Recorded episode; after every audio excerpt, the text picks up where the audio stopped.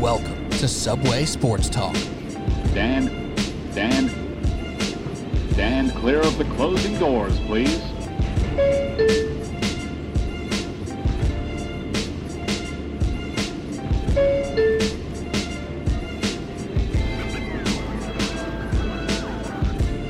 Welcome to Subway Sports Talk. My name is Peter Kennedy, and I am your host. Thank you so much as always for.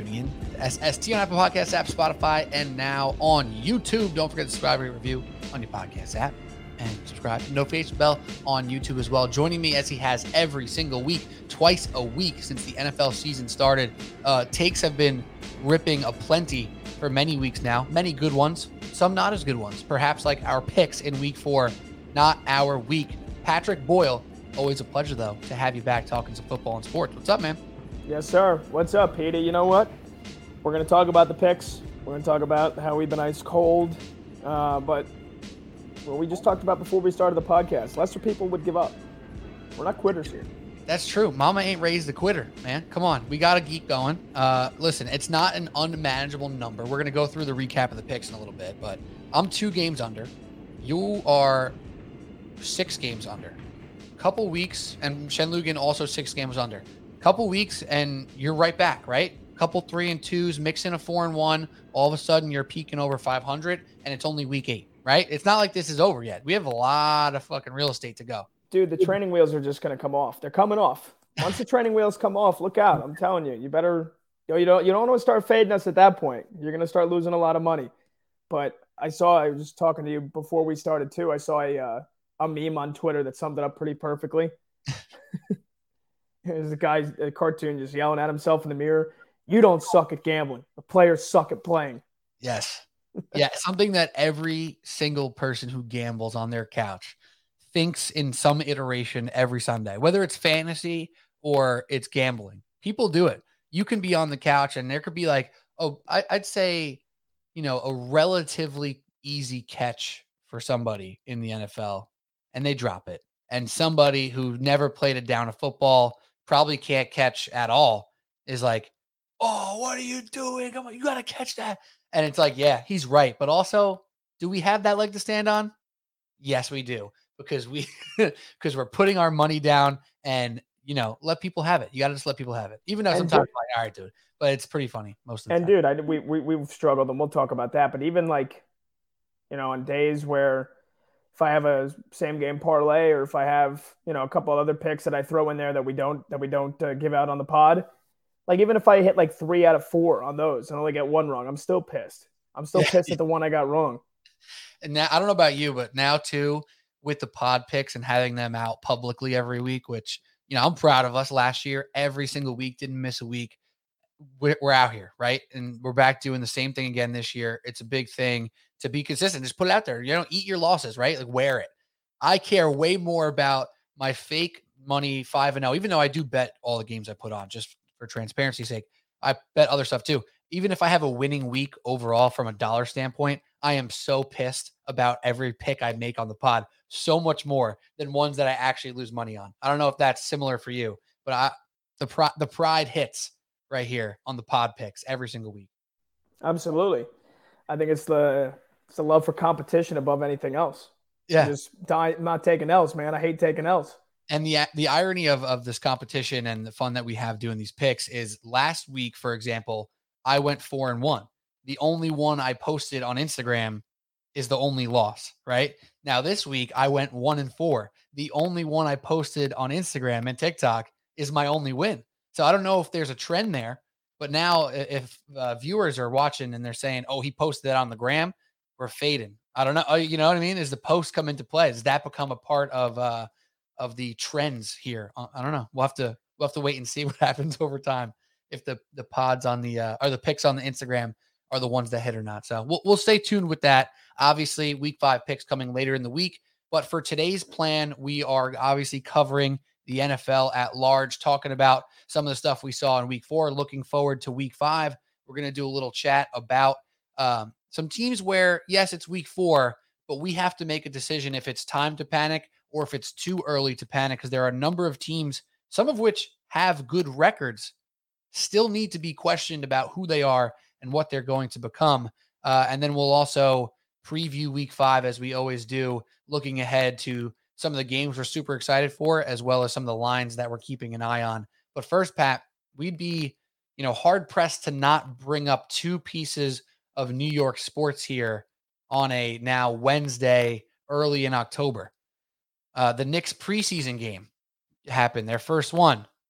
I'm kidding. That's not what we're talking about. Though I did watch a good chunk of it and I was excited with what I saw. Uh, but the Mets are officially not the NL East champions. The Atlanta Braves take the division. The Mets held it for basically the entire season. And we could have a discussion in a minute on collapsing versus choking. Perhaps there's something there. Perhaps it doesn't matter. They didn't win the division. And then also, Aaron Judge on Tuesday hits number 62 in Texas. Congratulations to Judge. We'll touch on that as well. But, Pat, I do want to start quickly with the Mets and this division here. When you hear me intro that about collapsing versus choking, do you think anything specific? Does that send your emotions as a baseball fan and watcher, follower of all these New York teams in any direction? Because I think there's been a lot of conversation about it. If there is a difference, if it matters, what do you think now that it's official? The Mets are going to be in the wild card. Did they collapse? Did they just choke at the end? What happened with this Mets division run? It's hard to say they choked because as we're recording here on Tuesday night, they just won their 100th game of the year. And the pace that they've gone on since they've had a 10 and a half game lead Memorial Day weekend, where our good pal Sal Licata claimed on SNY that the NL East was over. Um, they still they won 100 games. They went on June 1st to the end of the year was a 95 win pace. So they had played five win pace lower from June until the end of the season here. That's hard to say that they choked. It's hard to say that they choked and that Atlanta, in the meantime, from June 1st to the end of the year, was on a 114 win pace. So they just would not lose. And we, we've talked about it in September. We talked about it in August. Hey, Mets are having trouble putting the Braves away. They don't lose. could the Braves do this? And they finally do. That being said, you get swept by that team. The Mets get swept by the Braves last weekend. They needed one win, Pete. One win. And did the Mets choke in terms of the win loss? Like I said, the pace they were on? Not necessarily. But when you look at their schedule, it was the weakest schedule in baseball, man, to finish the season. The weakest schedule. You can't go out there the way that the Mets did, and you can't get swept by the Cubs in your own building. You can't be dropping two out of three to Pittsburgh. You can't be struggling with the Washington Nationals putting together one run each in back to back games on Labor Day weekend. So, I mean, I know it's, you know, everybody wants to be on one side or the other, man. It's a little bit of both. It's hard to say they choked because they played so great for the entirety of the season, even when they had a 10 and a half game lead all the way to the end. But at the same time, they lost a lot of games they should have won. And at the end of the day, they needed one win against the Braves. So that's why I feel, I mean, I've, you know, you take a sip, I, I taste both equally, man. I taste both 50%. Yeah, they choked. And yeah, they also didn't choke because they had a great year it's it's really tough and that's why i wanted to frame it that way i'm trying to think of the proper analogy or you know comparison because it's not quite like a house of cards. People say like oh something's a house of cards that would constitute just a full-blown collapse right? Where it's it's something where you can knock something out but the whole foundation doesn't fall over. That's difference between a collapse and a choke for me. They didn't collapse because they didn't fall apart completely as a team they choked because they lost some of the biggest games they needed to win. That that's where it's different. That's where you said it's perfectly balanced. You taste both. You feel the pain of both of those different things. The pain of uh how did this happen to us? We won 100 freaking games and we didn't make the division or we didn't win the division. That hurts in one way. Then the other thing that hurts is getting swept by the Cubs and knowing you should have won two of those games. Getting swept by the Braves when you really really needed one. So you're 100% right. It's the nuanced answer that's correct. It's not always the answer that gets the most people riled up or the biggest conversation, the most relies, replies on Twitter, whatever. But that's not what we're trying to do here. We're trying to tell you how how it is, how how it feels. So it, it's exactly right what you said, and it's tough. How are you going to call this team bad, shitty, the worst, whatever, pathetic? You can't. You physically can't do it. Especially Yankee fans out here trying to dig at the Mets now that they didn't win the division. Classic Mets, they don't hold on to the lead. This is very different. You know, this is not when they blew that nine game lead in a month and a half to the Phillies in what was it, 08 or 07? I forget what it was now. Um, 07. 07.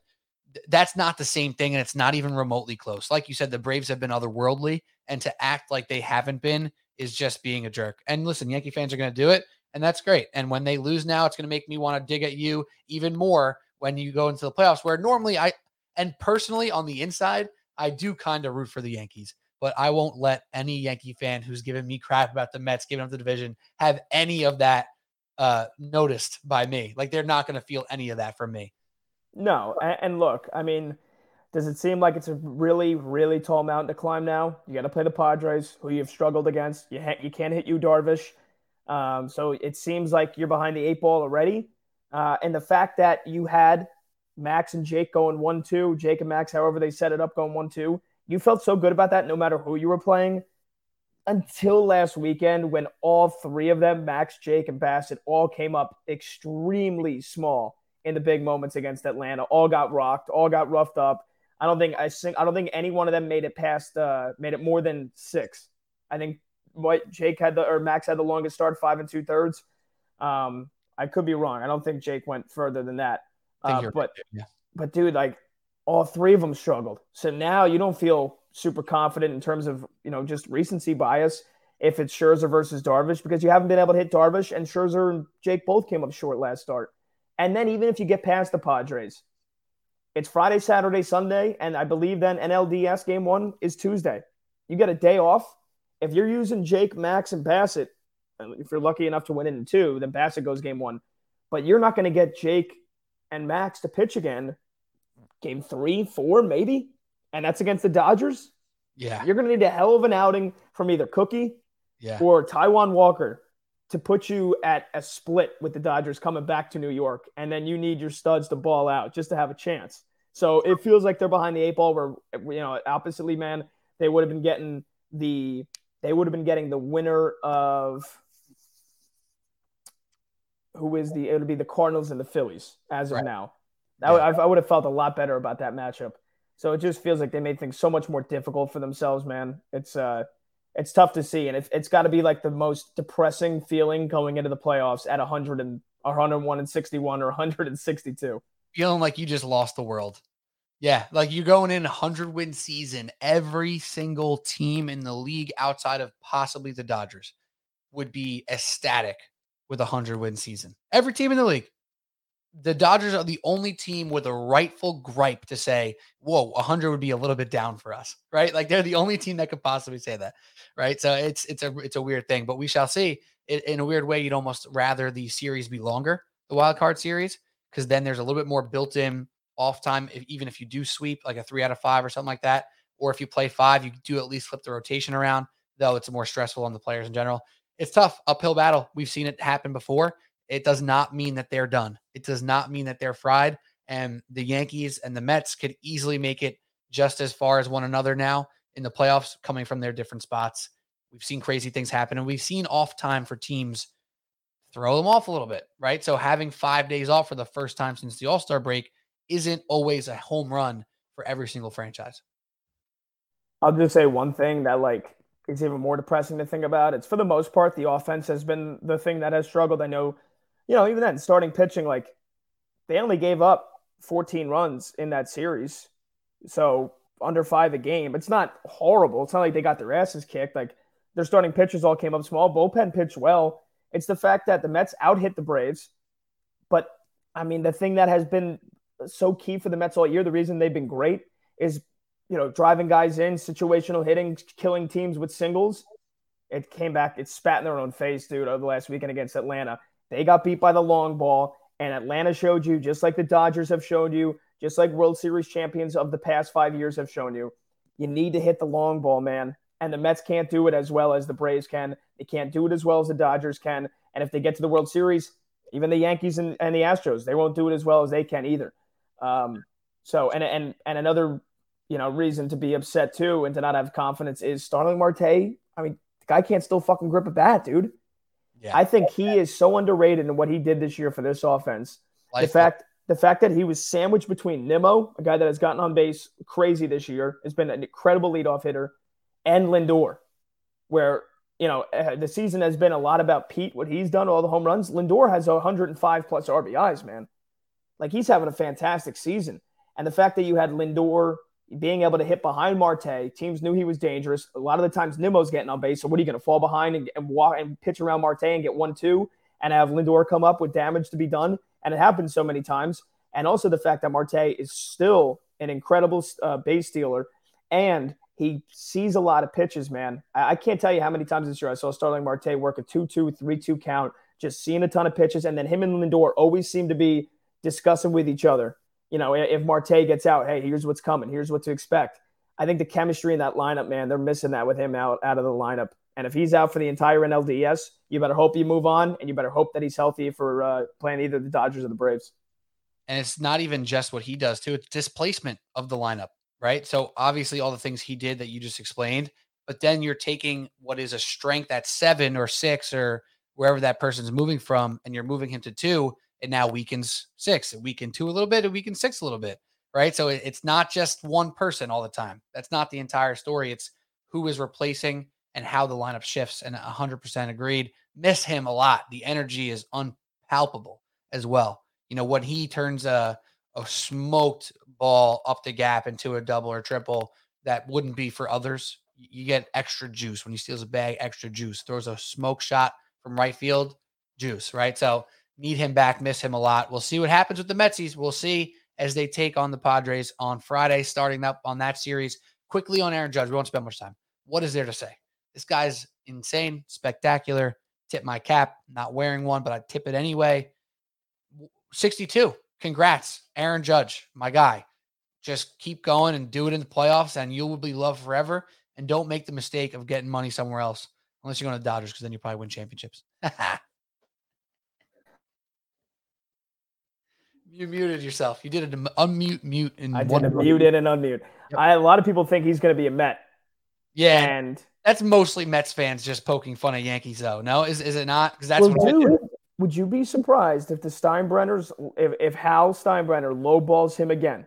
Where you like, let's say you're you're Hal Steinbrenner, or let's say you're Pete Kennedy, and you're the owner of the Yankees, mm-hmm. and you're not cheap. Even now, Aaron Judge, 32. Um, what's a contract you think is a fair contract for him? Oh God. Um, you know what? It's stupid, but he'll probably get 10 years anyway. Stupid. Obviously, it's obviously stupid. And guess what? Doesn't matter. 10 years. What was um what was Tatis's? 200 something? I, I believe Tatis's was 13 years, 300 million. 13, 14 years, 340 million. Oh God. All right. So he'll be more of like nine or 10 for like 250 plus. Something like that. That's no, it. More than that, 280.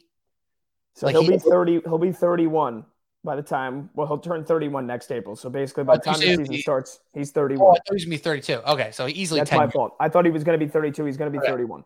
32, 31. That makes a difference, even though it shouldn't. Still stupid. 10 years. I'll say 10 300. I guess 10 300 easily. I think, I think, he, I, I, think his average annual value is a big thing. I think ultimately you could get him for seven. I think the Yankees could get him for seven. I think he's going to 35 or 36 annual, right? I think he's going to ask for nine, but I think the Yankees will settle on seven because I think the average annual value is going to be 36 minimum. Mm. So Isn't it so funny that that's like such a ginormous baseball contract? That's like the second highest paid player on an NBA team. Yeah, dude, the NBA contracts are absolutely filthy. Different conversation for a different day. So yeah, I, it's gonna be huge. I don't. I'm not the most versed with with contracts, so I was kind of spitballing there, but yeah, it's gonna be insane.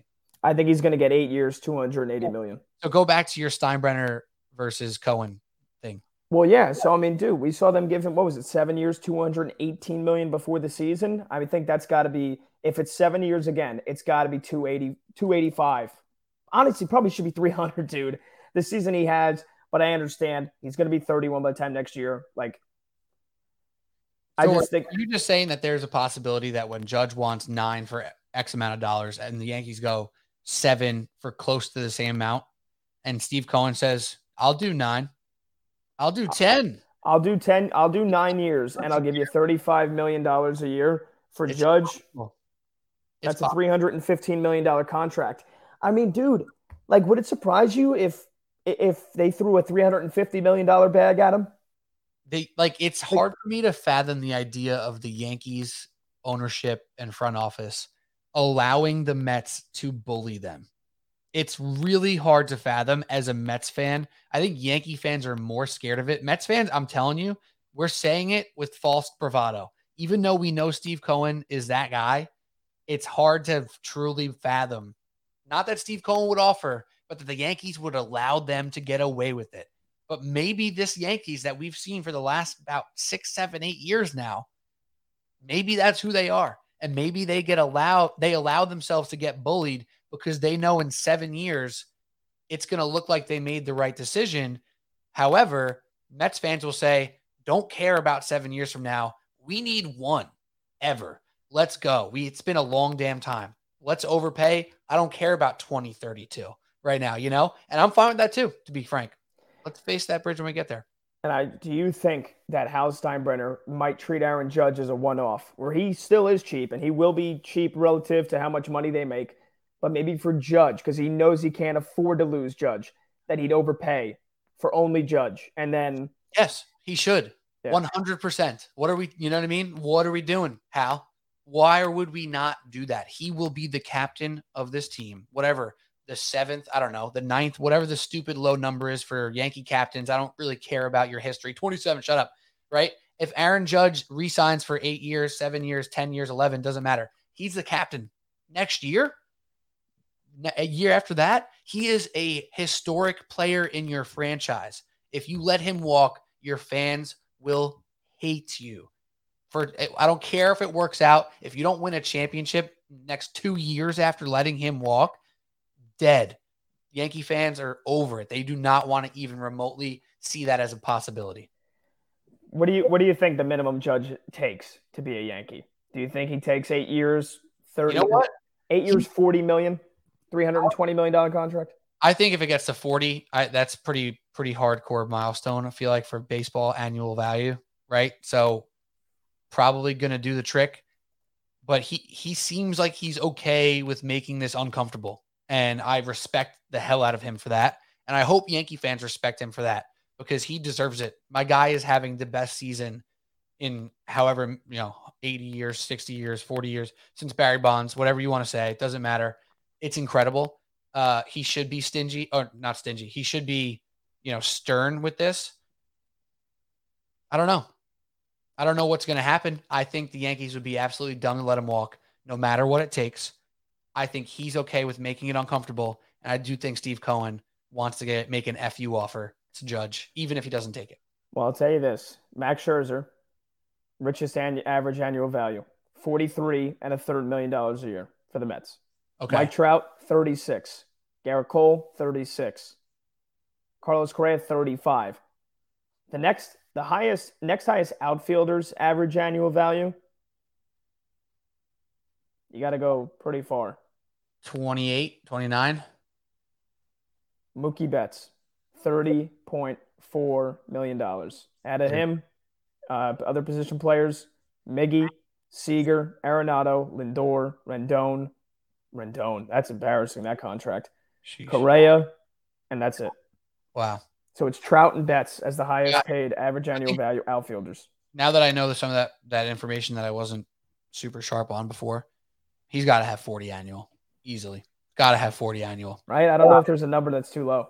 Yeah, nah, it's got to have 40. All right. Well, that's uh judge talk. It was supposed to be all positive talking about how great he is, but that's also the reality of the situation. And until we're talking about actual playoff series happening, that is the most interesting conversation around the Yankees. So we just had it.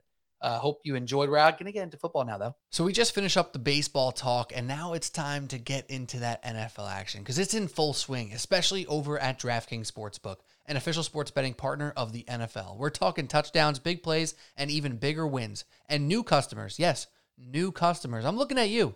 Can bet just $5 on any NFL team to win and get $200 in free bets if they do. And on top of that, everyone can boost their winnings with DraftKings stepped up same game parlays. Right now, I'm looking at that game with the Giants and Green Bay Packers in London, and I'm cooking up a same game parlay that you might like very much. I actually don't hate the Giants plus eight and a half, but I love Packers money line. If you take Packers money line and Packers team over 16.5, and then throw in one prop of your choosing around the minus 200 range or less, you're looking at even odds for this same game parlay, and you step it up on DraftKings Sportsbook after that. I think Romeo Doubs over is a great opportunity there. And always, of course, you can look at Aaron Jones receiving props or receptions props. All that stuff can get you there to that even odds. Packers money line, team over 16 and a half, and then pick a prop of your choosing. And I'm liking your chances. To make things even sweeter, though, you can throw down stepped up same game parlays once per game all season long. Download the DraftKings Sportsbook app now. Use promo code TBPN to get $200 in free bets if your team wins when you place a $5 bet on any football game. That's code TBPN only at DraftKings Sportsbook, an official sports betting partner of the NFL.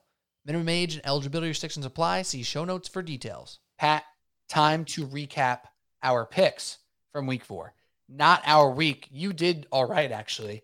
You were very close to a winning week with uh, the Bears giving you a half point run for your money to giving you a three and two week, but you go two and three. So why don't you kick us off with the recap? I already mentioned before that I was one and four. Shen Lugan was one and four. You were two and three. Combined, that's only four and 11. Not very good. We're under 500 for the year, but we're going to keep going. So, Pat, give me your week four recap on your picks. I'm trying. I was trying to find the graphic for week one um, so I don't remember off the top of my head, but I know for sure week two, three, and four, the first pick I've given out, my most confident, has lost every time. Oof. The most confident pick. I have it right here, actually. You have week one? Let's go. Week Let's see one. if week one lost as well. Uh, of course, week two is uh, on here. I'll find it in a second. Yeah. So either way, I know the the top the top pick I gave out was Bears plus seven and a half and under 48 and a half. Week before, the Chiefs blew up the parlay. The week before that, the uh, Jets and the Browns under hilariously gets demolished. Um, so yeah, I mean, starting off with the Bears, man, just just a pathetic performance from them. You know, I said the Giants can't blow anybody out.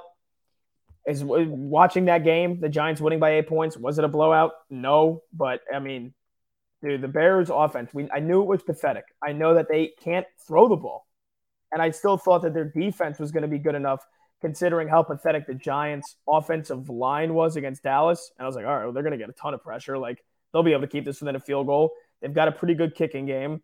And then Dave Montgomery doesn't play, and Khalil Herbert was not as big of a factor as I thought he was. What are you going to do? Um, even then, the Bears had multiple opportunities there. And at the end of the game, the Giants are going fucking wildcat because Jones gets hurt and Tyrod Taylor gets hurt. So all in all, dude, plus seven and the under hits easily. The actual under hit, uh, but I had Bears plus seven and a half, and they lose by eight, so a half a point. You absolutely hate to see that. Ravens hit pretty easily. Uh, they should have won the game comfortably. They blow that against the Bills, but Ravens plus seven and a half, under 58 and a half. The weather was a huge factor. I saw that. That played into the pick. Sometimes, man, you go with the elements. You just you trust the elements. You trust that when I saw it was 70% chance of rain, windy, gusty winds. Josh Allen's not going to be able to throw the ball down, sling the ball down the field. Lamar's not going to be able to sling the ball. They're both going to be running it because they both can, and they're going to lean on the run game. Uh, so that hit easily. Cowboys minus three and a half versus Commanders. I thought this was setting up. Everyone's like, "Oh, that's a trap, man. That's the trap line, bro." No, I mean I saw enough from Carson Wentz. As much as I would like Carson Wentz to do well, I don't say I hate him. I definitely don't hate him, but I wouldn't say I like love Carson Wentz. I don't have a strong affection to him he's just somebody I thought got the raw end of that deal in Indianapolis, but man, he's been terrible, and he folds under pressure. He he folds like a cheap lawn chair whenever there's a blitz. So Cowboys minus three and a half hit easily, and then the last two, both very frustrating, and it was just was just on the wrong side. Uh, Cardinals plus seven and a half. I wanted to take that straight up. I also wanted to take the Raiders straight up minus two and a half. I elected not to, and instead I get burned with the Packers minus three and a half. They win by three. I can't even be upset because I said, you know, I had it at minus five and a half originally, and I was like, oh, it was like minus, or it was like plus 130. So why not just get it down to minus three and a half? They're absolutely going to win by more than a field goal. And fucking Bailey Zappe, shades of Joe Montana in that game for New England keeps it close. And if I took Packers minus two and a half, it would have been like minus 135 odds. I, that's to me, that's too much juice. I shouldn't be giving out picks if they're not basically even, you know, with the VIG built in. So Packers win by four, not three. And then the last one, again, just on the wrong side. The Rams, pathetic. Uh, took a plus one and a half. Once again, McVay gets totally outcoached by Shanahan. They get blown out. Stafford looks terrible, and they were anemic in the red zone. So two and three week. And you know, I feel like I'm just losing at the margins, man. Yeah. I feel like I'm losing at the margins. Bears lose by half a point. Packers doesn't co- don't cover by half a point. Right there. There's two. That's that's four and one. One point. Right. One point. Not even a full point. I'm sorry. Not even more than than one for two games. Uh, and I, I feel you there as well. The Bears one is tough because that was less than a touchdown game. It was like if you watched, I was there. It was disgusting. Like the watching the football we watched was like almost hilarious. It was relatively exciting being inside of MetLife because it was just like Saquon doing cool stuff, right? But you know, being at the stadium, you do not realize as many specifics about statistics and you know players being out. Like when we when Daniel Jones went out, we saw Tyrod run out. That's how we learned that Daniel Jones was hurt. Then we saw him standing on the sideline. So it's not even like we knew he was hurt. We are in the dark. When I saw how many passing yards were by the Giants when I walked out of the stadium, I was flabbergasted. But I was like, makes a lot of sense actually how that happened. That was less than a touchdown game. I, I, I feel bad for you that one, and for me as well. Broncos plus eight and a half. They lose by nine. That's tough. Kind of worked out how I'd expected. It was in that range of being close enough. Uh, it was just nine instead of eight. Got gotta gotta get better there, but it stings a little bit. So I went one and four. Lions versus Seahawks. Lions came up real small. They ended up covering uh Shen Lugans plus three and a half, which is very clutch for him. It didn't uh, it actually worked out to help out with his only win, and they were down much bigger than that. They come back. That's a moment where you kind of bet them live and say, oh, they're going to cover whatever the live spread is because they're not going to lose by 13 to the Seahawks. But the Seahawks came out hotter with more gusto and they dominated the Lions. Um, on my second bet, Chargers money line with the Jaguars plus 14 and a half. That one worked out about as good as it possibly could for me. Chargers had it much closer than it should have been. The Jaguars uh, almost backdoor cover the 14 and a half, which felt all right for me because watching it, not being able to watch it live, being at the Giants game, I see that they're up early. I'm like, wow, clutch. I got this one. Eagles come flying out of nowhere, come all the way back, take a big lead. Jaguars just cover that 14 and a half. After that, I already touched on the Broncos. They didn't cover the T's for me. Falcons won outright. Didn't love them straight up. Kind of liked it. So I'm not going to kick myself on not betting them straight up. This one stings, even though I like my thought process. Buccaneers defense has been stellar. The Chiefs defense has been solid. Neither of these offenses have been stellar. And uh, the Chiefs almost hit this tease under by themselves. They had 41. So that under didn't stand a chance at Chiefs plus seven and under 51. That one stung, but is what it is. I bet the Chiefs straight on my own time, which worked out at least okay. Is a little bit of a hedge there. And then Panthers minus one and a half versus the Cardinals. I knew this one when I gave the pick out, Pat. If you remember, I said this one's going to probably sting because it's going to be Kyler making plays for no reason because he's really talented, out making plays of the Cardinals. I mean, of, of, the Panthers. And that's exactly what happened. They just made more plays. They're not a better team. I'll stand by that. I don't think they're a better team. They just have a little more spark with Kyler Murray, and they made more plays in that game. Uh, so, you know, I knew that was going to happen. My biggest regret is not betting the Cowboys, one of my five picks. I was very close to doing so. I said it on the pod. It was my sixth pick. Should have made it my fifth. Is what it is. One and four after a four and one. That's it. I'm I'm only two games under 500, Pat. I'm feeling relatively optimistic here. Yeah, I mean, uh, look, it was a bad week with some bad breaks. You had a four and one week last week, and, you know, bounce back, man. Sometimes that happens. One and four. Look at the last two weeks. You're five and five. You're playing 500. You didn't lose ground. You didn't gain ground.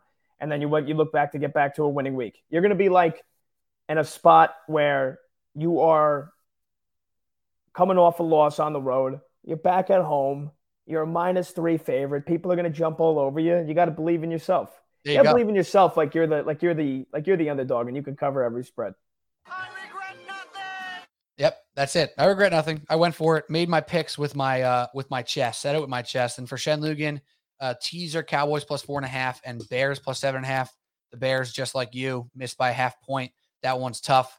Uh, and, and that one was only plus a plus 100 for him. And that's something that he should probably think about moving forward. If he could have got eight and a half or nine, or maybe nine, nine and a half for minus 110, minus 115, even minus 120, might have been worth it, right? Like, especially in the realm of the VIGs that we're creating on this on this podcast, minus 120 is completely normal for us, right? So if you get that seven and a half to eight and a half, might as well take it, right? But he just missed that by half point. Chargers money line and Lions plus three and a half. He hit that one with the Lions back door. Eagles money line, which hit well, and he had Rams plus seven and a half. Rams came up small, as you described earlier. Steelers plus three and a half. They lost by four. Didn't much matter. The Bucks didn't cover seven and a half on that second leg of the teaser. And then Shen Lugan's big time same game parlay, money line parlay combo minus 115. Lamar Jackson, one passing touchdown. That hit. Uh, and then he had Lamar 170 plus passing yards. That did not hit. Bills over 16 and a half. That did hit. And Packers money line hit. So just the 170 yards for Lamar passing is the only thing that didn't hit. Tough break for Shen. He'll probably pass 170 15 out of 17 games this year. Pat, right? Like, is that is that accurate? Well, yeah, and but you know, I think what what I big reason why I took the under 58 and a half was the weather. And I think I don't think Mark factored it in enough. I really don't think. I really don't think he counted for that. I think it was going to be shitty weather and you know, if you told me with all the rain and the wind that was going to come down, as it actually did, that Lamar was going to not get to 170, I would have said I can absolutely see it. So I think that was a little bit of negligence, honestly, on Shen's on Shen's thinking there. Yeah, and then again, hindsight 2020, but you did have that call out when we made the picks. And you know, I don't think he's going to completely disregard these. I don't know if he should or shouldn't. They can hit.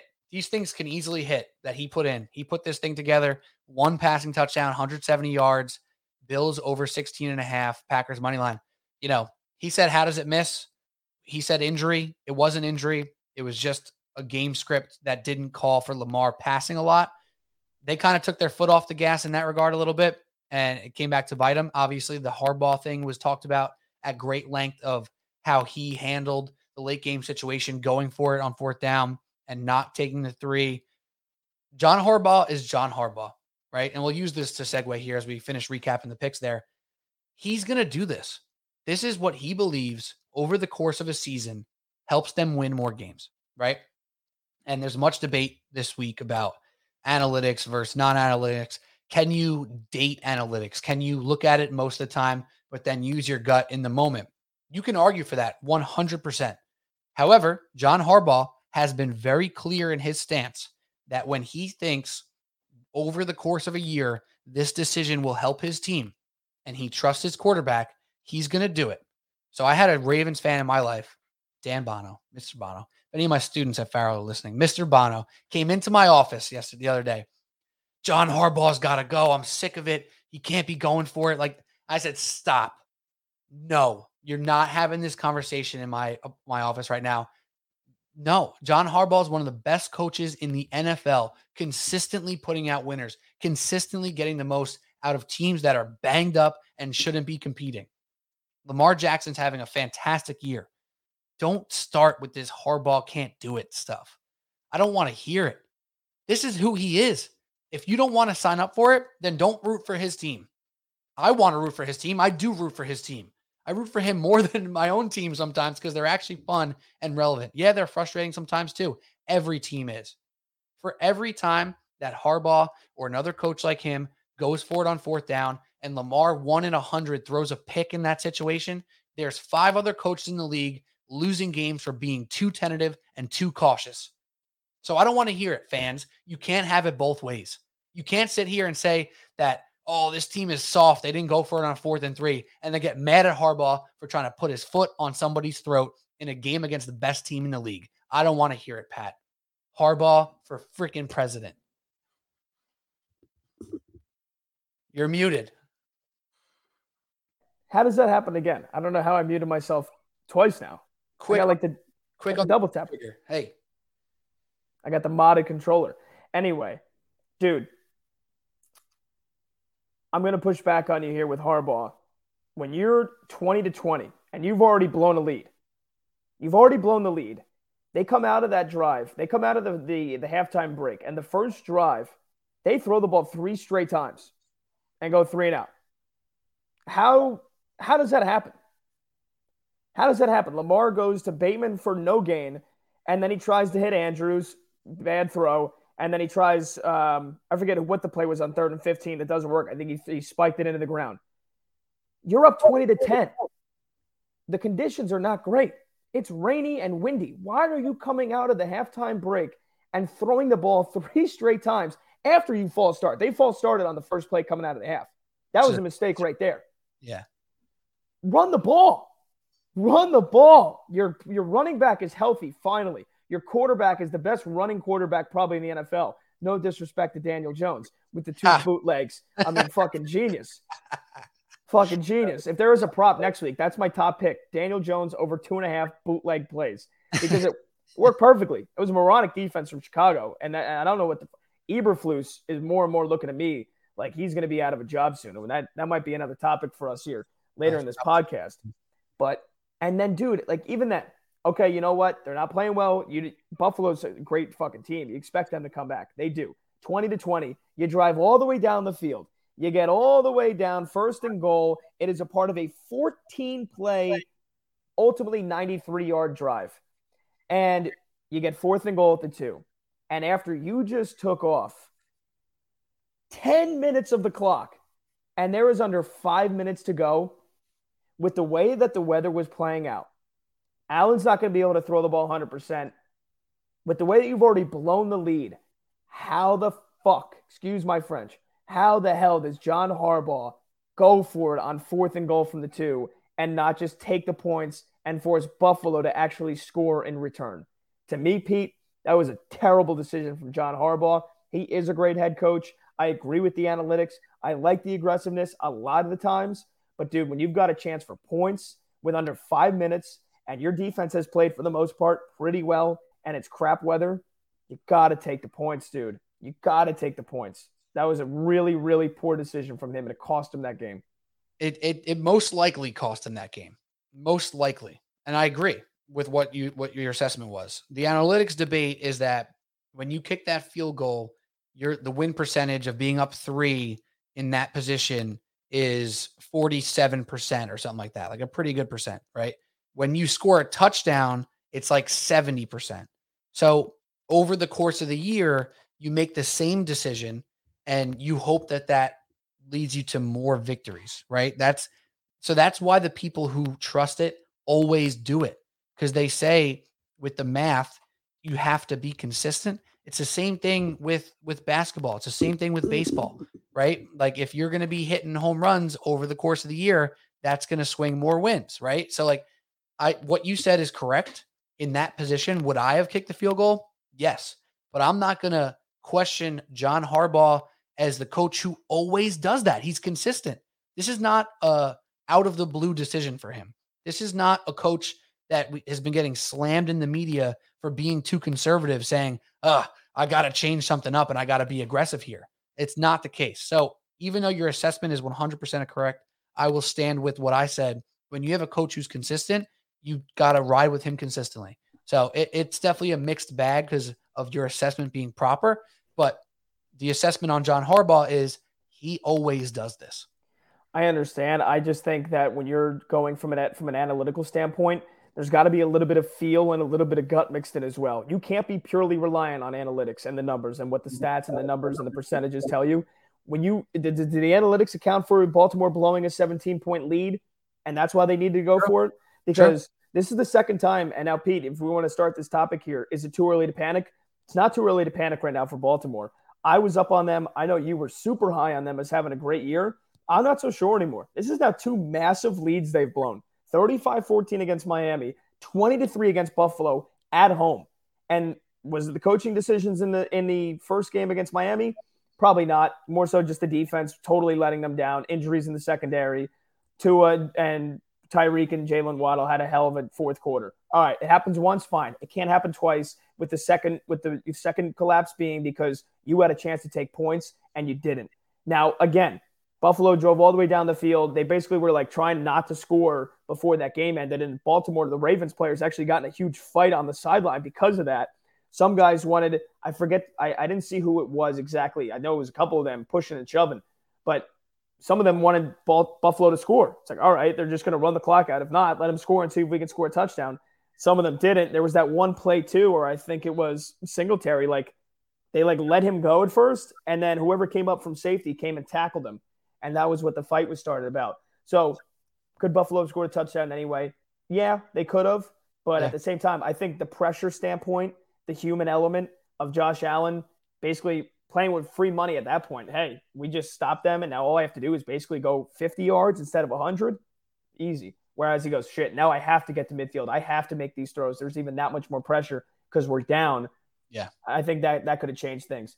But um, I don't think it's too early to panic because, again, now this is twice that Baltimore has proven that they can't hold the lead. I thought that defense was going to take a huge step back, a huge step forward. It hasn't. Uh, they lost Kyle Fuller already who was, you know, really nice slot nickel corner for them. Um, Humphrey and Peters just have not played all that great, man.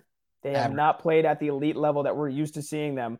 Uh, Marcus Williams is not playing well at at at this free safety, and I mean, really, it's kind of just been a total lack of production from what we're used to seeing from them in general. Then on offense, dude, like all the problems, all the concerns we've had about this offense for the last three years now, it's still the same. It is Lamar Jackson, one trick pony to Mark Andrews. If not, Rashod Bateman has not proven that he's an elite number one. Devin Duvernay, we've been waiting for him to be a deep threat since he stepped into the league, and he still consistently isn't that for whatever reason. And the run game just isn't that strong outside of Lamar. So they're basically counting on him to do everything once again. That's part of the reason why I think he could still end, ultimately be the MVP because without him, they'd be fucked. Um, but they got a lot of problems, man. They got a lot of problems. And I thought the one thing that would be constant is John Harbaugh would be the steadying ship. Um, I don't know, man. That's I thought that was a terrible decision the way that game played out to not take the points. And now they're two and two, and you look at their schedule here, and it's not exactly easy. They got to play Cincinnati. You would think they beat the Giants. Uh, they play the Browns at home, and then after that, Bucks and Saints both on the road. Mm. Gets a little easier after that, but I mean, yeah, dude, they, should, they should be four zero oh with how good they've looked, and they're two and two. They're not staring at a at a six and two. You know, they're not they're not staring at that. They're staring at probably a if they're lucky, you know, to stay four and four, five and three through the next couple weeks. Well, the Giants, like you said, the Giants is a probable win, but uh, yeah, hundred percent. And when you said step back, you meant step back to the old Ravens, not step backwards. You meant towards their past great defense that we're used to um, but yeah, the, the key though for the Ravens about the panic level and great segue by you and and keeping me on track here. It's the run game. It's the run game. You know, Lamar is Lamar and is getting those yards as the running quarterback that he is. Uh, and that's a beautiful thing to have. And it's really, really effective, as we know. If Dobbins, Hill, and if Gus Edwards does come back in a, in a couple weeks here, if those guys don't start getting chunk plays at minimum, they're going to be really, really hurting it's all about the run game. It's always been with them. When they were electric two years ago, when he won the MVP in 2019 or three years ago now, is that three years? 2019. Holy smokes. Yeah. That's week five already. Can you believe it? so, you know, if, if the run game doesn't get figured out here, that is it to me. What the passing game is, it's good enough for what it needs to be. They have the big playability with Mark Andrews and occasionally Duvernay or Bateman. They have enough consistency in the mid range now with Andrews and and those two guys. If the run game doesn't get good again, and it doesn't have to be as great as it was in 19, it just has to be good outside of Lamar. So Lamar will make it great himself. That is the key. It'll help the defense. It'll help the pass game. If they don't figure that out, that's their bread and butter. That is their identity. That, that's the whole thing. So I'm not particularly panicking yet, but I am keeping a keen watch on how they run the ball over the next three weeks because it needs to be better for them to re- reach their full potential. Um, on to other teams, though, that we're thinking mm-hmm. about. Perhaps is it too early to panic or is it panic time, Pat? The NFC in general, we'll switch over to them for a little bit. You can argue that all the teams outside of probably the Eagles have some serious reasons to panic. So, is there one team in particular that you're saying straight up it is not too early to panic. That it's not too early to panic? Yeah, meaning it's time to panic. so it is time to panic? It is time. It's not too early because it's time. Yes, exactly. There you go. Words. Um, it's it's not too early to panic. It is time to panic for the LA Rams. Mm. And not just because I lost my bet with them, it's because I thought they were just a much better team than they were. And I saw I saw them get destroyed Thursday night, opening night against Buffalo. And I said, ah, Buffalo is really that damn good. We knew they were. Stafford, there was a little, you know, the elbow thing. Who knows if who knows if that's actual like legit thing because he looked dog shit in the red zone on Monday. Uh, but I, I said, all right, you know what? Buffalo is going to steamroll teams this year.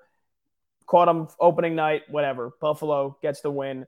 Move on. Rams blown out Atlanta. Kind of let them sneak back in. I wasn't too concerned about it. And then for the most part, um, pretty dominant. Was it 20 to 12 win against the Cardinals, where Arizona was never really in that game. It felt like so. I was like, all right, they just smother them defensively.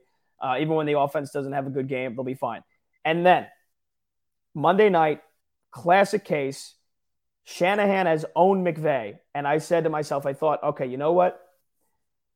San Francisco still does a lot of those things well. They still run the ball. They're still physical as hell. DeMeco Ryans a great defense coordinator. The blitz packages, like they're going to find a way to get to make Stafford uncomfortable. But I said, like enough is enough, right? Like at, at one at sooner point, they beat him last year in the NFC Championship game. Probably should have lost that game as well. But I was like, all right, enough's enough. Like San Francisco, I don't think has gelled yet. Jimmy G, I think he's obviously way better than Trey Lance, but even he said like I, was, I need to get some reps here. He hasn't looked all that great, and I said the big thing for me was that they were missing Trent Williams, their left tackle, best lineman in football, and I thought that was going to be a huge detriment without him. I didn't think they were going to be able to sustain uh, passing attack without pressure, without Aaron Donald getting home, uh, you know, a ton of the times, without pressure coming from A'Shawn Robinson on the other side, and the Rams just didn't show up, man they didn't show up at all. And this is now two out of four games. San Francisco is a good team. They're not getting back to the NFC Championship game. I think the San Francisco 49ers at most win 10 games this year. I just don't think they're that they're they're as great as they were last year. Um, and the fact that the Rams have now been blown out twice shows me that if the Rams aren't on their A game, they could be beaten by anybody. They could be beaten by anybody. And they were on their A game for a half against Atlanta. And then they took they one took their foot off the gas and realized, oh shit, we're not that good. We can't take our foot off the gas and just coast. So when they don't play that well, this is what happens. Blowouts in two out of their four games. I don't know what's going on with Stafford. I don't know if he's hurt. I don't know if the elbow thing, again, like I said, is legit and it's going to be a thing all year long because they he had no problem. First drive of the game, first drive of the second half. He had no problem. He completed like 14 straight passes on the first drive of the game and the first drive of the second half. Then he got into the red zone. And every single time he got into the red zone, Aaron throw, thrown behind guys. He had Higbee wide open for a touchdown. He had Kupp for a touchdown. He missed both of them. And it wasn't bad routes. It wasn't the coverage was okay, but he could have uh, easily slipped him in. Dude, Matt Stafford looked like looked terrible in the red zone. And if he's going to play like that under pressure, and they and he yeah he was under pressure a ton and they sacked him what six times seven times. So the offensive line didn't do them any favors which is another problem. But still a lot of that game was on Stafford. He was awful in the red zone. He makes two of those throws. You're looking at this game you know Rams probably winning this game because then he made a bad throw again on this penultimate drive. And Talanoa Hufanga Troy Polamalu Jr. for those of you who don't know this kid yet who maybe missed that part if you didn't see the highlight this kid's going to be special. I mean, it doesn't take long to know that they said he was a steal, fifth round draft pick at a USC. Talanoa Hufanga is going to be an absolute star. And he totally jumped that route, picked it off, pick six, and that was it. And that was good night. He had a pretty decent year last year, didn't play a ton, um, but he's going to be a star. And this is a breakout season for him. And that was it. And that was all she wrote. And they, they basically couldn't run the ball either. So this offense to me is not nearly as good as it was last year. You know, them losing Van Jefferson, way bigger of a loss than I thought. Them losing Odell, way bigger of a loss than I thought. Rams are in shambles, man. I would not be surprised. I'm going to say this, Pete. I would not be surprised if the Rams miss the playoffs. Wow. One benefit they have for that take is that the NFC is a little bit of a mess, right? Like you don't expect two teams out of the NFC South at this point. That the Saints aren't looking like that contender. You don't expect two teams out of the NFC East, though. The Cowboys are making a run for being in that conversation. They probably should be in that conversation. You do expect two out of the North. So it does make that conversation about, you know, if the Niners do take a stronghold on that division, Rams or Cowboys, oh, guess what? Guess what, Pat? They play each other this week. Rams versus Cowboys. And that matchup is very interesting because we know what the Cowboys offense is right now. They're going to run the ball with Tony Pollard and Zeke. They're going to try to let Cooper Rush do a little bit, not a lot. They're probably not more than a 17 to 24 point team offensively. But with what their defense can do and what the struggles have been for the Rams, that's a type of uh, game where you're questioning if the Rams can get to 24. And that's not a team we are used to with Matt Stafford at the helm, that they're going to not be able to get to 17 to 24 points. That's scary for them. And I agree 100%. Goes back to the run game as well. They were horrendous in the run game. They averaged 3.2 yards per carry uh, this week, right? It's seven carries for Henderson, eight carries for Akers. They're not sure who their guy is. Akers didn't do anything again with those eight carries they need to be able to run the ball because so much of McVay's success is built off the play action. It's built off all that motion. It's built off establishing the run and sticking with it no matter what, whether they're, you know, lighting it up or they're they're playing from a little bit behind. That's what they do. That's their identity, and they don't have that right now. So panic is definitely real for the Rams. You hope for them that the NFC's panic is pretty strong elsewhere to allow them to stay in that playoff hunt. They should stay in the hunt. They have the Cowboys, and they have the Panthers get another one with the Niners and Buccaneers. Tough stretch. Then they get the Cardinals and Saints. You expect them to be able to win those. But then you get the Chiefs and the Raiders and the Packers down the road. Like it's not going to be an easy time for the Rams to walk to 11 or 12 wins. It's not going to be like that for them. Uh, moving on to another team in the NFC, just mentioned was the Tampa Bay Buccaneers and goes back again to the running game. They only attempted four runs, five runs in the game. Yeah, the game script does tell them with being down by the Chiefs with the fumble on the first drive that they had to be passing, they had to do all that stuff. But that doesn't mean it's not a question mark for their running attack and for Fournette and Rachaad White, who is now looking more spry than Fournette at this point in time.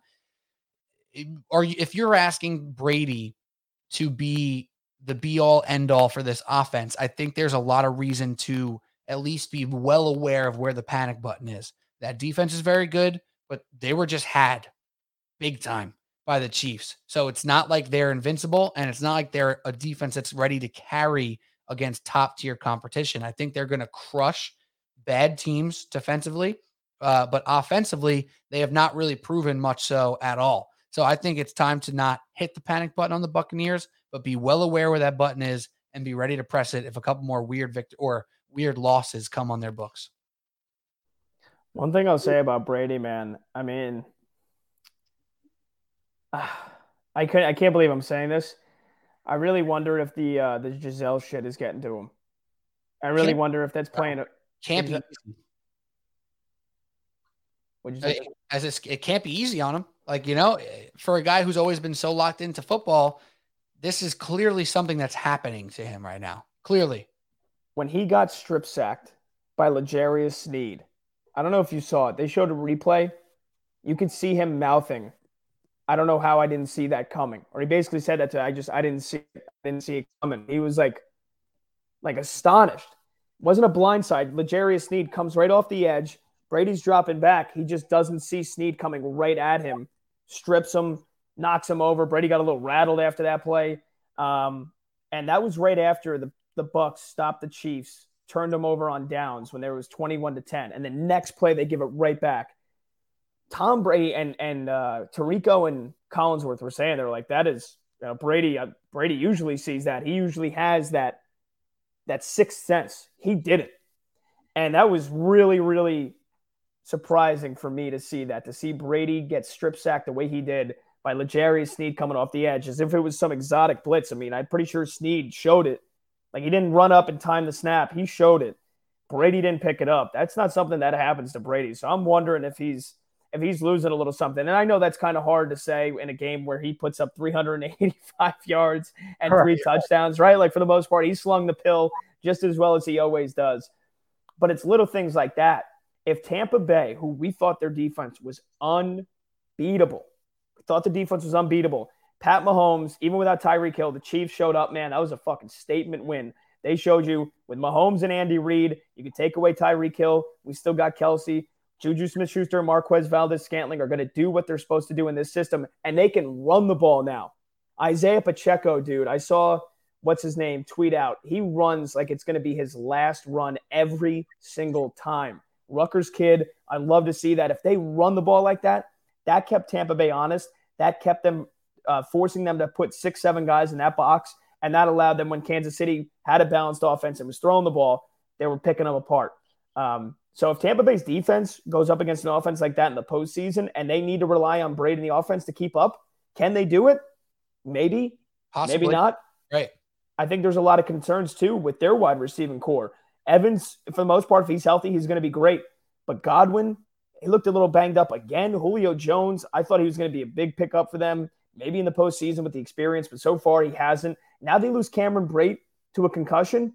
I mean, dude, they're, they're, they're losing guys left and right here. And that offensive line, it's not that great anymore. It's not that great. And they're dealing with injuries on the offensive line, too. So 100%, he can do it. They might do it. I don't think you want to rely on it for the entire season. Um, all right. Last team to mention here for me, at least. If you have another one, feel free to bring it up. The Chargers. We talked about them last week.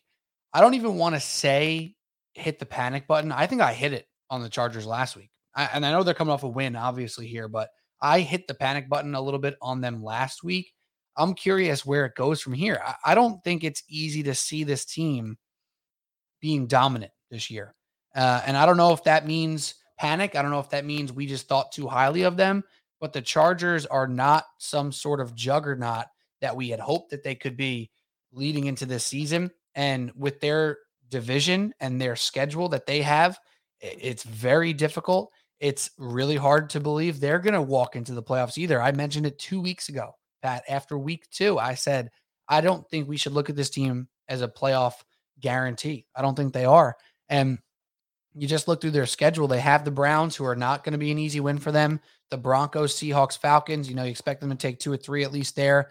Then it's Niners. Bad, bad matchup for them. Chiefs, Cardinals can play with them. Raiders in divisions always going to be tough for them. And I'm not super convinced this is this is a team that we should expect in the playoff, despite how much we love Herbert, despite some of the talent they have on defense.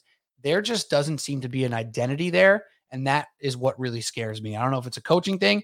I don't know if it's uh, if it's just something that hasn't clicked yet with Herbert. Uh, it doesn't seem like that, but there's no true identity. There's nothing that I can feel super confident in going into a Chargers game that this is definitely going to happen for this receiver or this uh, running back or this defensive player. Even some of their defensive studs haven't been consistently wowing us. So I'm just I'm just waiting to see the Chargers be who so many people thought they were. I think I hit the panic button two weeks ago, but I guess I'll keep hitting it. Who are they? Who are the Chargers right now, Pat? Like a team that can beat anybody, but can also lose to a lot of teams on right. any given Sunday. Uh, one more for me, real quick. Uh, team that it's we, I feel like it's it's we've been panicking. We've been hitting the panic button on everybody so far in this segment. I'm going to flip it the other way. One team that it's not too early to panic. I think they're going to be fine. Is the Green Bay Packers. Uh, mm. Three and one seems like an auspicious three and one start. They barely beat Bailey Zappe and the Patriots. Uh, they looked terrible against Tampa Bay, even in the win last week. Uh, blown out by Minnesota week one. You know, you haven't really seen a dominant performance. I mean, they kind of they were dominant against Chicago, but I mean, it seems more and more like the Bears are going to be a three win team this year um, considering they're two and two. Seems like they could maybe only win one game the rest of the year. Uh, but I think it's going to be fine. And I think the offensive line, you get Bakhtiari, he's back and healthy now. Rodgers seemed a lot more comfortable in the pocket and needing to step up and make plays. I mean, dude, I give Belichick and the Patriots credit. They kept scoring, and Green Bay needed to keep answering, and they did.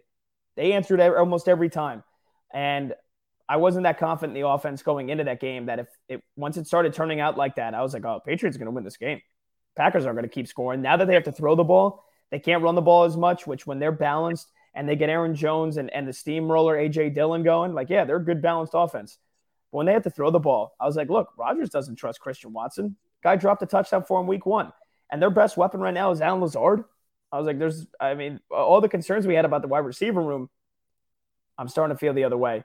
I think Romeo Doubs is a fucking stud, dude. I think he is an absolute stud. We ripped Brian Gutekunst, the GM, for not drafting any receivers with the two picks they had in round one. Romeo Doubs, fourth round out of Nevada. This kid's going to be special, man. He's explosive. He gets the ball, and it is like highlight reel worthy. He's now gotten his last two weeks 13 catches, 120 yards, two touchdowns in the last two weeks combined. And his worst performance was two catches for 27 against Chicago, where they didn't even really need him. He has contributed in just basically every game. So I think Doubs could be really something special, man, uh, by the end of the season. Lazard, he's stepping up. You know, he's being the number one guy they need him to be. That long fly route that Rodgers hit him with uh, down the sidelines on one of those last drives was huge. He finishes for six for 116. The only game so far that he's played in that he hasn't scored. He's looking like he's not a legit number one weapon in my mind, but he's stepping up in the role he needs to be. And even Christian Watson, right? I mean, it was like, all right, you fucking jerk off. You're not going to catch the ball. We're going to find other ways to get you involved. The jet sweep, he goes for 15 yards and a touchdown. Okay, there's another weapon that Matt LaFleur has when you know coming out of the uh, out of the gate there. You start running jet sweeps with Christian Watson out of the slot. Maybe you got another weapon. I want to see more out of Robert Tonyan. I thought he was great two years ago, and I was like, this guy's gonna be a top five fantasy tight end. He has not been that since. Man, who knows? Maybe still time for him to turn around. But I think Aaron Rodgers, classic R E L A X, relax. He's getting the chemistry that he needed to with these young guys. It wasn't going to happen in the shortened in a shortened preseason where I think that this year we saw it more than most. Like these guys don't give a shit about the preseason anymore. So weeks one, two, three, there's going to be a learning curve. And the good quarterbacks and the good teams, for the most part, I think will figure it out. And I think Rodgers is proving it to us once again, man. I didn't, and I think this defense, if Jaire Alexander uh, can stay healthy, I mean, he's he's still a top ten lockdown corner in my mind. So I think this team is is going to be fine. I still think the Packers are a top three team in the NFC, and we'll see what happens when they get to the postseason because that's where they always choke. But they're going to be a they're going to be a twelve win team. Yeah, and they're going to be six and one because they're playing the Giants, Jets, and Commanders in the next three weeks. So they're going to be six and one. You know, uh, barring tragedy, losing to the Giants, Jets, or Commanders, going into the game against the Bills on October 30th, they'll probably be six and one. I could not agree more about Romeo Doubs. He looks great. He had the fumble, which is like whatever. You know, they got the win. It's okay. He looks really, really good. I'm so with you. I think by the end of the year, we can look at him as the number one over Lazard. And Lazard looks pretty good. I think he has been better than we all even thought was. And, and it's not from a number standpoint, it's from a look. It's an eye test thing with him because it's not like he's blown away statistically right now. Um, but from an eye test standpoint, he looks like that guy who can always be there for Aaron Rodgers. And I think he'll continue to do so. Doubs looks fantastic.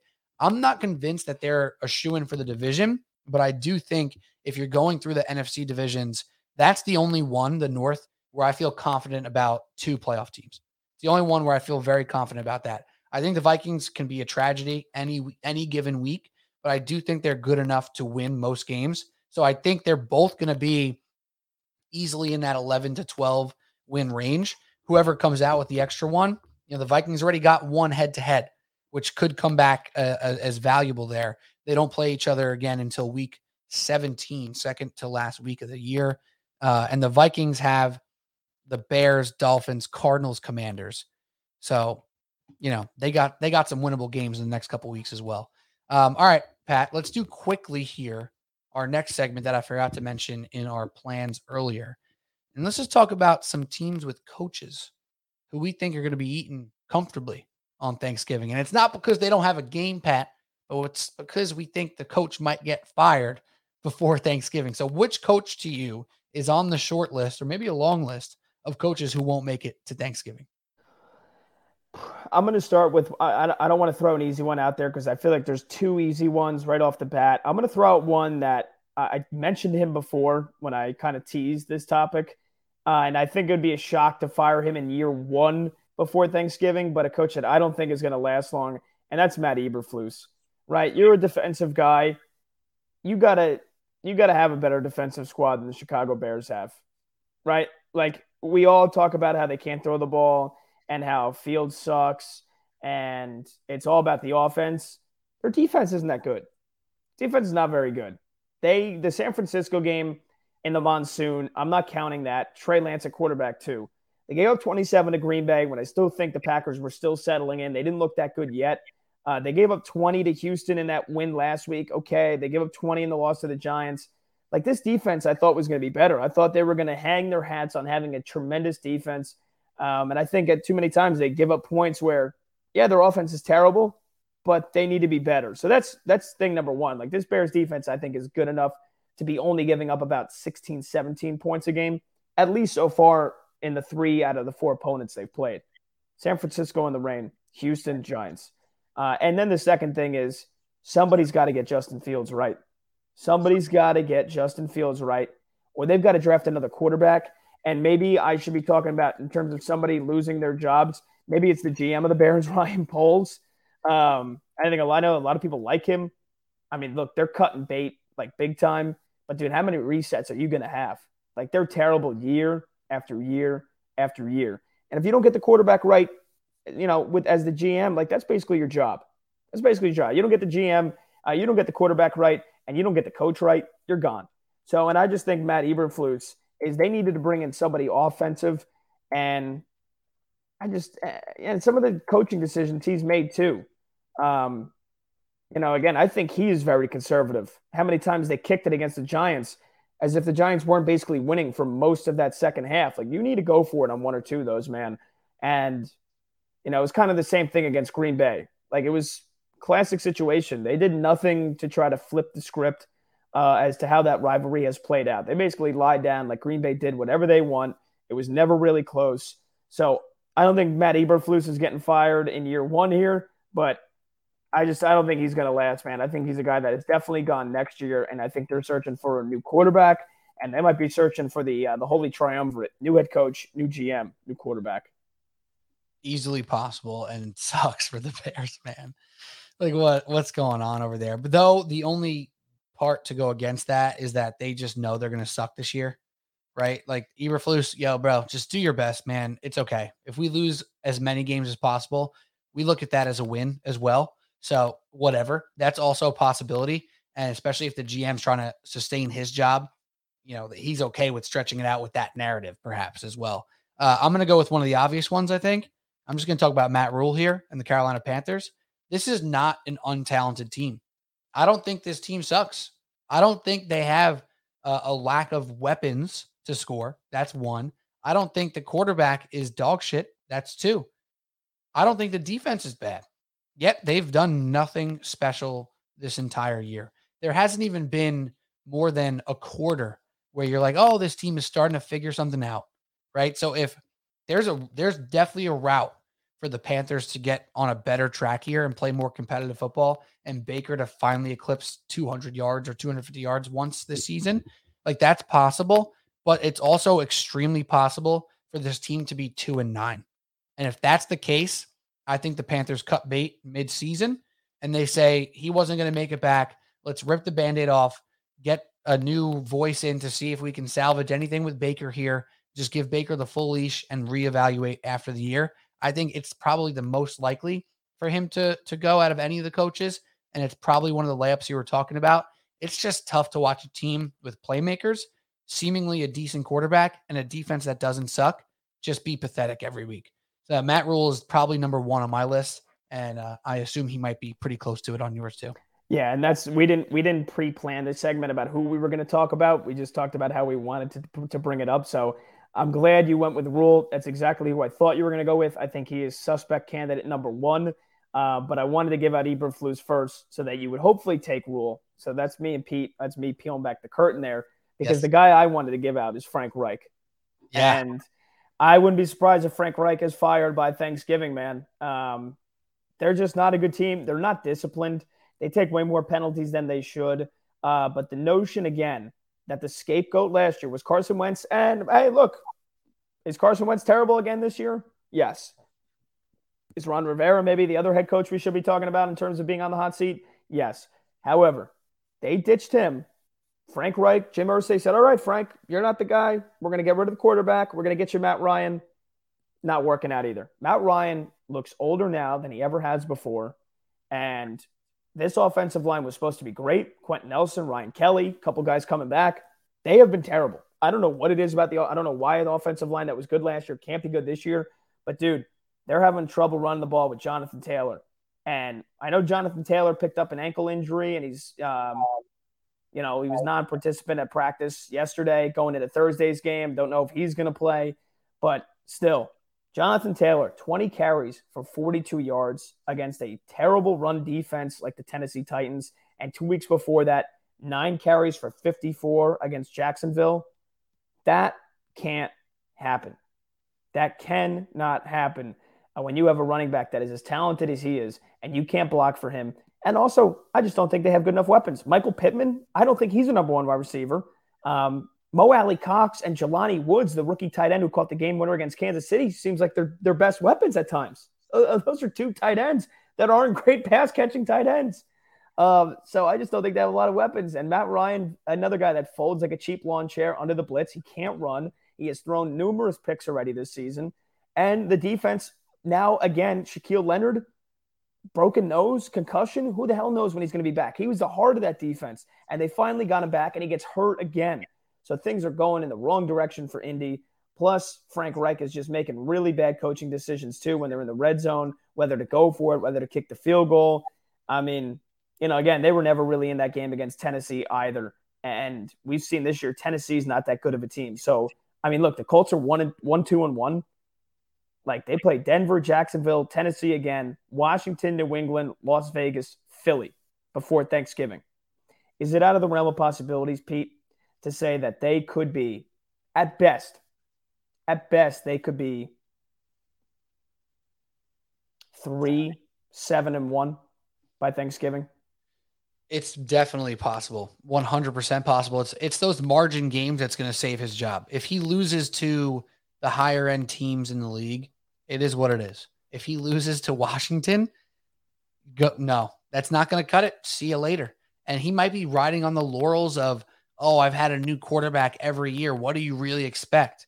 But that's like been his own choice. He's written that own script, you know? So I, I'm with you. That's a tough tough one to to swallow my only thing with that is like they still have Matt Ryan a quarterback and they don't have some young quarterback to kind of test out anyway.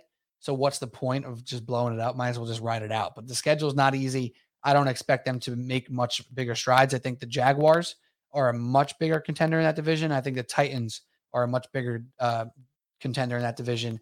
You think back a week ago when we're doing this podcast and we're talking after they beat the Chiefs, oh, maybe the Colts are going to get on the right track.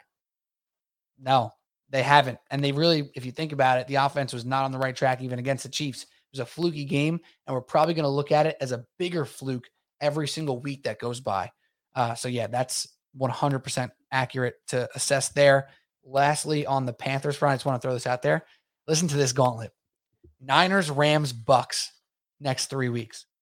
Then they get the Falcons, not an easy win, but perhaps winnable. Bengals, Falcons, Ravens. That leads us to Thanksgiving. That that could be 2 and 11, 3 and 10. Ugly, ugly. Rhule and Reich are in for it here, man. I think Matt Rhule gets fired week 9 and. I think Frank Reich gets fired week 11. I think they fire him going into Thanksgiving. There you go. Let him go home. Kanye time. West, we made it to Thanksgiving. Maybe we can make it to Christmas. I don't think either of those guys are making it to Thanksgiving. there we go. All right, let's quickly run through the slate here for week five, Pat, and just call out a couple games. But let's start with the Thursday night action as we always do. That includes the Indianapolis Colts. We didn't talk about the Broncos and Nathaniel Hackett being on the firing list. It again doesn't really make sense being his first year, being Russell Wilson is the quarterback. There's no rebuild. So what's the point, right? So he won't get fired most likely, though it's it's possible. It's possible. But anyways, Colts at Broncos Thursday night. Broncos open as a three point favorite. Do you have a lean? Do you have anything you're looking forward to in this matchup here? I mean, honestly, I I don't. I think the Lions probably at what it should be. Broncos get the home field advantage, three point spread. they're coming off a loss. Yeah, the Colts are coming off a loss as well. But I mean, again, they look so terrible against Tennessee. They've looked terrible in three out of the four games. Uh, whereas Denver, even as bad as they've played, at two and two, they're undefeated at home, and that that week one loss at Seattle, lose by a point. Um, you know, they and and again, Las Vegas desperation mode. They were zero oh and three. You figured, you know, and I don't think those terms get thrown around lightly. Like a team is zero oh and three ask anybody that's played football, ask anybody that's coached football. If we ask Coach Rock, hey, coach, you're 0 3, you're going up against a team that's 2 and 1, you're at home. Are you telling me your team doesn't have a little bit more of an edge because they're 0 3 and you're desperate to get that first win? I think that's an actual thing. Um, so I think that was a thing against them playing at Las Vegas. But now they're coming off a loss, coming back home, short rest. We'll see how how Russ looks. Um, you know, apparently he's got a little bit of a shoulder problem.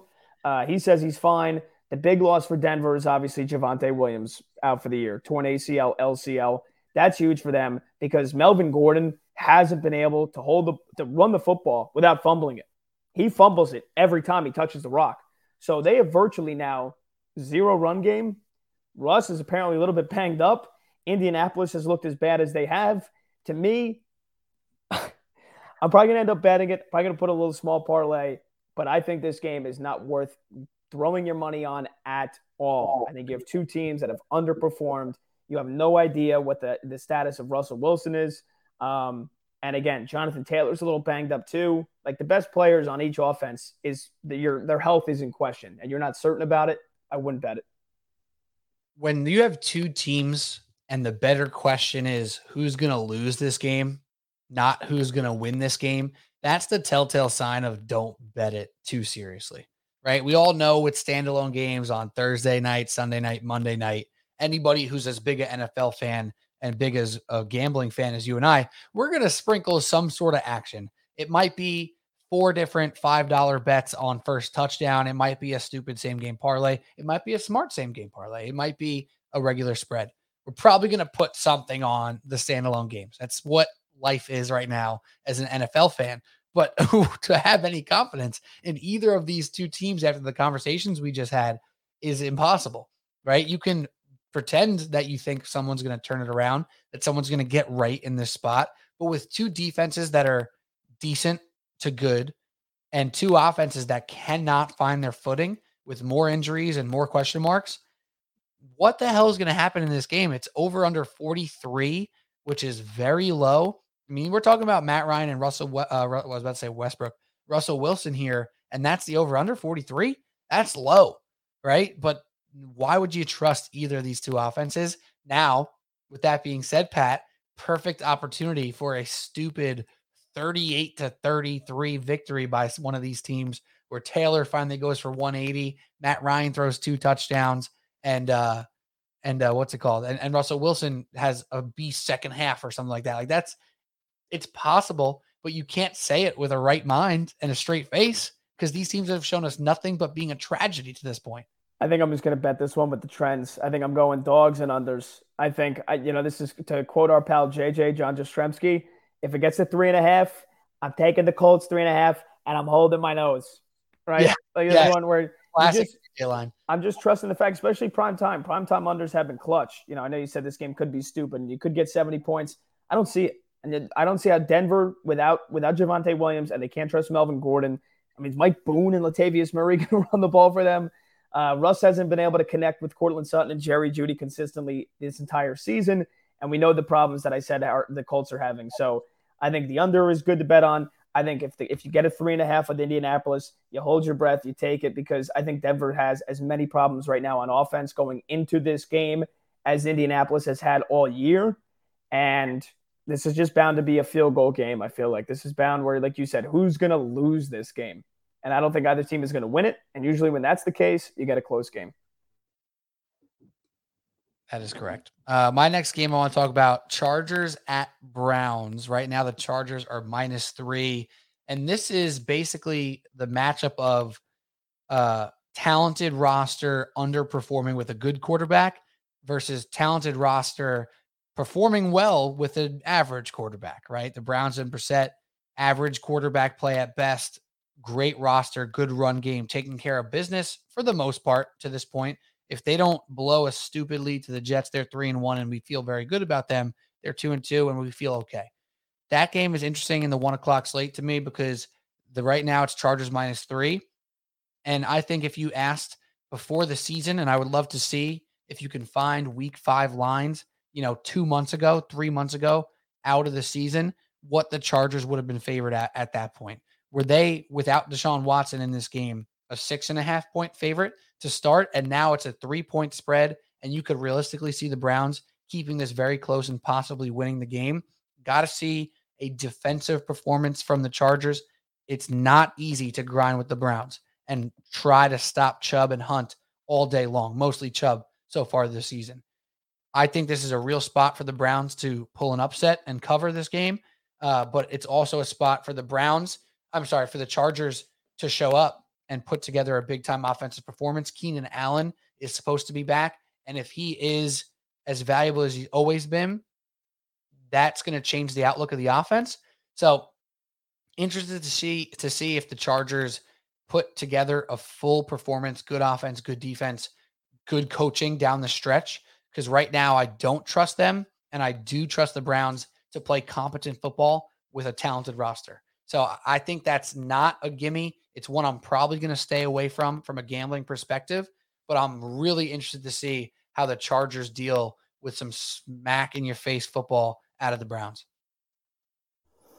I like that. I like that game a lot. Uh, the game I want to talk about really quickly um, is the Giants and the Packers Sunday morning in London. You know, I was saying that I think the Packers are going to be fine. They probably will. That being said, I think eight points for a neutral site game is a lot of points. Like, right, if we're talking about this game being at Lambeau, Packers are probably what, 10, 10 and a half? Yeah. And would you be thinking that that's a lot of points? No. really? No, I don't think the Giants can score, but maybe the Packers can't either. So maybe it is a lot. Well, yeah. I mean, again, I think at the end of the year that Rodgers and Romeo Doubs and the connection that he continues to build with Lazard as the number one guy, I think it's only going to get better. But right now, I think there's still some there's still some flaws there. And I mean, you know, again, I don't think what New England did against them last week was totally a fluke. The Packers can be run on. What's the Giants' strength? The run game. So if Saquon runs like he has all year, which unless he gets hurt, there's no reason to think he can't. Uh, they're going to be able to run on the Packers, and that'll set up a little bit of play action. The Giants can't throw the ball, but it sets up. You know, they'll get creative. They'll get creative with some play action screens. You know, they'll they'll get uh, they'll get Richie James involved a little bit. They'll get some screens going to to Saquon. Daniel Bellinger as the tight end. They're having a little bit of success throwing the ball with him. But the thing is, they can run the ball. And if they stick to the run, which they should be able to. New England stuck to the run, and they were grinding out yards with Harris and Rhamondre Stevenson against Green Bay in Lambeau with a third string quarterback. The Giants can do that as well. Um, and then the Packers want to run the ball as well, and the Giants can be run on. But I think so far, I think Wink is going to, you know, they're going to do shell zone defense, and they're going to line up some blitzes if they get third and long. Uh, and I think for the most part, Aaron's not going to throw for 250 yards. He might only throw for 215 or 220. I think the Giants are going to limit them and I think the Packers and Matt LaFleur, they are comfortable with winning ugly. I think it's a real attribute uh, attribute for this team, uh, but I think it doesn't, you know, favor them winning by a ton of points. I mean, they were nine and a half last week. Hoyer goes down, and they barely win the game. Uh, they certainly don't cover. So I think the Giants can absolutely keep this game within a touchdown. Uh, and I'd probably be putting, I might, I, I like, I think this is where I don't screw around with the over and under, and I think I just take the Giants plus eight here great spot for Giants fans to wake up early on Sunday and sprinkle the spread and just say, hey, I'm hoping for a close game today. Eight and a half, maybe you can find. And the, the Packers aren't putting people away right now either. Maybe it's a good spot for Giants fans to have a nice Sunday morning, wake up, have a cocktail, maybe have a Bloody Mary or a, or a hot toddy if you're feeling hot still in the morning. Hot toddy. You had a hot toddy before we started. Hey, now, of course, why not? Uh, so that's not a bad that's not a bad call there. I'm actually pretty interested to see how the Giants show up there, see if they have any juice against a real team. Um, I'm also interested in the Jets quickly. Jets plus three at home against Dolphins. Zach Wilson, game Tua back. Reason to believe they can be in this game. Dolphins defense better for sure. Offense with Teddy, assuming two is not playing, obviously. Uh, Teddy should be fine. They should be fine, but it could be a close game. Not going to spend too much time on that. Um, the last one I'm going to call out though is Cowboys at the Rams. mentioned it before already when we were talking about the Rams. It's Rams minus four and a half. Little bit of a shocking spread to me. I thought they easily could have been at three points here, keeping that at just a field goal with how the defense of the Cowboys has been playing and how Cooper Rush has gotten the job done to this point. They're giving the respect to the Rams at home. Hasn't meant much this year. I'm leaning on the Cowboys here plus four and a half, but you could also tease that up to a 10 and a half in a normal six point tease. I'm definitely going to be taking a close, close look at what happens with that line as we move forward, especially with an over under at 43. If I'm teasing that with another leg from a different game, 10 and a half points feels really good out of the Cowboys there. Uh, so I, I, I'm interested to see. We're asking for the Rams to show up and put a game together, asking them to run the ball, use somebody besides Cooper Kupp. This might be a chance for them to take advantage of the aggressive secondary of Dallas, but it might be a chance for Stafford to be running for his life under duress all day and unable to connect on tough throws. I like the Cowboys at plus 10 and a half on a teaser. I think I like them at plus four and a half. And why not? They could probably win this game. Yeah, one last one for me, really quickly. I am once again going to attempt to sell high on the Philadelphia Eagles. I think Ooh. they, I think they're a good team. I've been saying all year they're going to win the East. They're not that great yet. Could they be great at the end of the year? Perhaps. Uh, you look at who they've beaten so far: Detroit, Washington, Jacksonville. Three out of their four wins. They look great against Minnesota Monday night. I'm not just going to say, oh, you know what, primetime Monday night, Kirk Cousins I think that is a thing. But Detroit, I mean, their defense is terrible. They just gave up 48 points to Geno Smith and Rashad Penny and the Seahawks. They beat Washington with Carson Wentz, who looks absolutely terrible. And we think Jacksonville could be really good this year. They've looked pretty, you know, they're plucky so far this season, right? They're a rough and tough team. Uh, they blew out the Colts, but I mean, do we really think the Jacksonville Jaguars are going to win anything more than seven, eight games this year? So in my in my estimation, the Eagles have beaten three non-playoff teams this season, and they've beaten the team in the Minnesota Vikings, who I know you bet on them every single week, Pete. Uh, the Minnesota Vikings to me are a tier two, in between a tier two and tier three team. If you break the NFL up into like five tiers, like the Minnesota Vikings are a fringe playoff team in my estimation. Uh, so I think this is a great sell high spot for the Cardinals, who their two losses are to the Rams and the Chiefs. And I know I've been going on about all the problems that the Rams are having. Um, but you know the Cardinals, and you could say they should be one and three if they didn't come back against Vegas. They're at home, uh, and I think Kyler Murray is starting to get a little settled in with not having DeAndre Hopkins to rescue him. You know, I think Hollywood Brown stepped up in a big way last week against Carolina. He had a huge game, six for 88 and a touchdown. Um, now that Rondale Moore is healthy, that gives him another element out of the slot. Greg Dortch, a guy who probably 99% of people don't know, has been stepping up a little bit lately. Had a couple, had a big game last week. And then they're starting to use Zach Ertz more, right? Like they're playing now. They, they said, okay, we don't have DeAndre, but how can we get the most out of these other guys? If James Conner and Eno can stay healthy, the run game is pretty solid, of course, with Kyler doing what he does. And I just think the defense was so bad to start the year. I don't think they can continue to be that bad. I think what you've seen out of them the last two weeks held the Rams to 20, held the Panthers 16. Probably more of what we can expect from this defense. They're not a great defense, but they're certainly not terrible like they were against Kansas City. And now the Chiefs put up 41 against Tampa Bay. You know, again, we're getting more data here, right? So I think it was it was cool. It was the fun thing to do to shit on Arizona after week one and after three quarters of the game against Vegas. They're they're they're an okay team. And they're 0-2 at home, a place where they were so good at last year. That's probably not gonna they're probably not gonna lose this game by a ton of points. I think they can win it. I'm gonna try to sell high on the Eagles again. I'm probably gonna take the Cardinals plus five. Yeah, that's an interesting five number there too. I think that very interesting, and I think it's low enough to where a lot of people are going to say, "Oh, yeah, I love the Eagles. Let's bet on them again. They're going to win by touchdown." Yeah, exactly. And even six and a half versus five is a huge difference mentally for whatever reason. So I, I do think that five number is interesting there. I like your lean. Lastly, I'm not going to talk about them much, but the Sunday night and Monday night game should be doozies. Hopefully, Bengals at Ravens Sunday night.